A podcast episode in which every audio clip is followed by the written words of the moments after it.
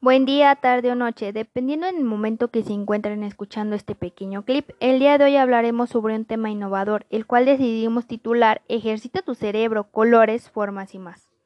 Al escuchar esto, espero que sintieran curiosidad. Ahora que estamos listos, damos inicio. Los temas de los cuales se hablarán son sobre dos aplicaciones, Brain Test y Entrenador Cerebral. La mejor parte es que le veremos el beneficio educativo que éstas tienen. Empezaré platicándoles un poco sobre ambas aplicaciones y su contenido. Brain Test es una aplicación la cual incluye rompecabezas, problemas matemáticos, problemas sociales y representa muchos acertijos. Algunos son muy complicados. Son 275 niveles de provocación cerebral, los cuales están diseñados para engañar al jugador y poner a prueba su cerebro que piense en sus pies y fuera de la caja para así poder resolver los acertijos.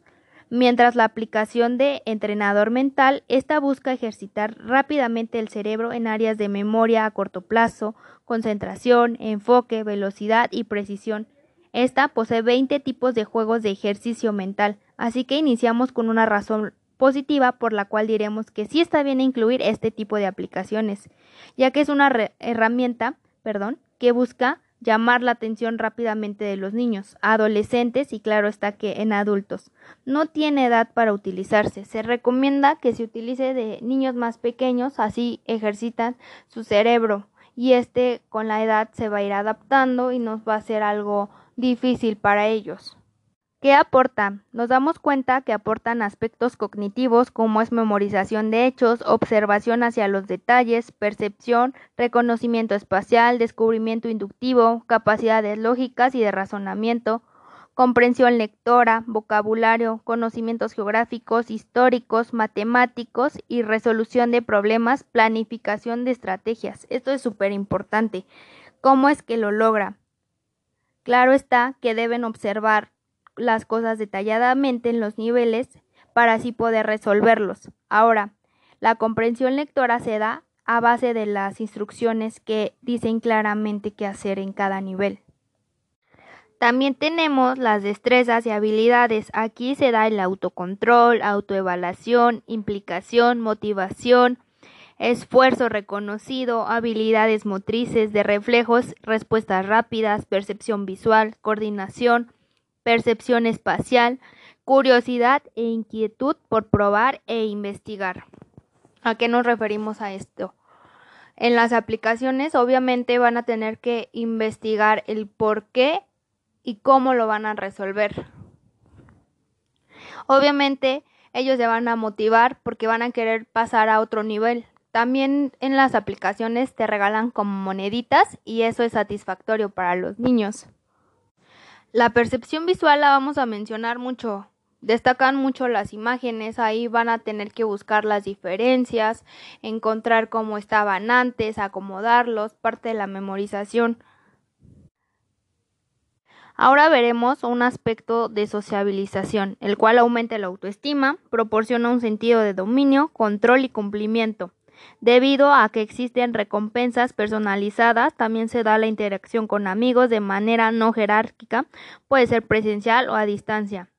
¿Cómo es que sucede esto? Pueden implementar el juego y decir, vamos a colocar el nivel 5. El primero que gane va a obtener una recompensa. Obviamente esto va a motivar muchísimo a nuestros niños. Aparte pueden hacerlo en equipos, o sea, está increíble la herramienta. Pero voy a continuar con lo que ayuda.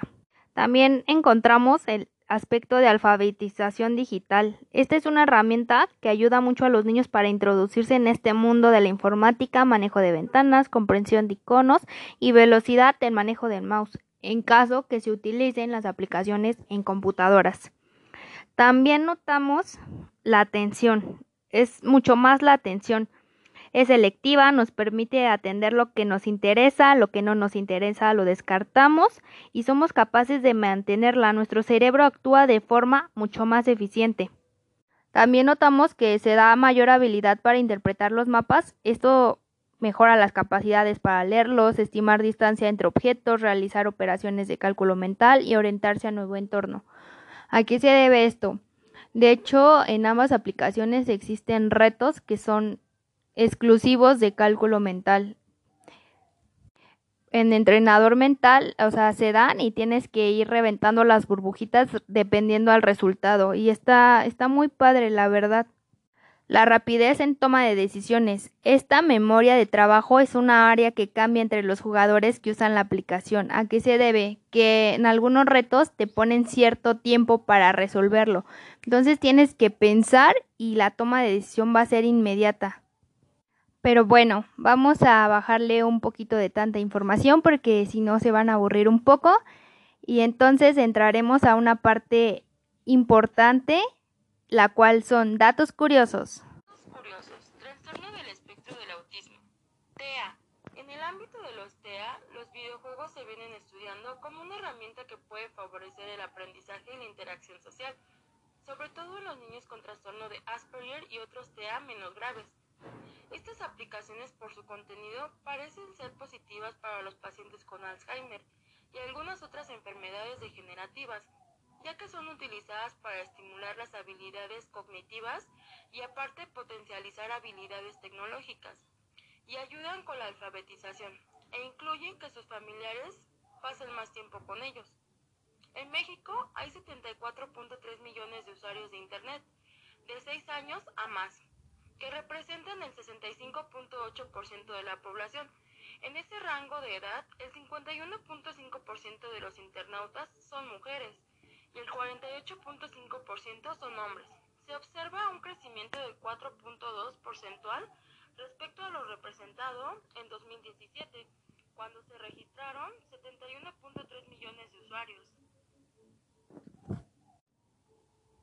Apúntele bien. Muchas gracias por la información, Bere, así que continuamos con las conclusiones, por así llamarlo. Estamos de acuerdo que sí deben utilizarse las aplicaciones mencionadas. También vemos que impacta la estructura cerebral aumentando el tamaño de algunas de las regiones y activa otras, haciéndolas mucho más eficientes y la atención y habilidades visoespaciales aumenta muchísimo. Este tipo de aplicaciones se puede usar en los tres ámbitos de aprendizaje, a qué me refiero al visual, auditivo y kinestésico. ¿Por qué? Por las imágenes, por la escucha activa, por lo didáctico. Después de escuchar las cifras es impresionante el número de personas que utilizamos el teléfono o la computadora, ¿no? Yo creo que hay que sacarle provecho a estas aplicaciones y en lugar de que estén jugando cosas violentas o algo así, pues descargarlas y estar con ellos, utilizarlas, así ayuda a nuestro cerebro y hace mucho mejor la inteligencia de nuestros pequeños. Y bueno, en las aulas, como habíamos comentado, se puede llegar a usar de una manera súper creativa. Hablando sobre el juego, conocemos teorías como la de Piaget y Vygotsky que se basan en eso. Entonces es mucho más fácil que aprendan nuestros pequeños. Y pues para concluir decimos sí, hay que tratar de implementarlas en la educación. O sea, no solo en la educación, sino en la casa. Y aparte pasamos tiempo con nuestros pequeños.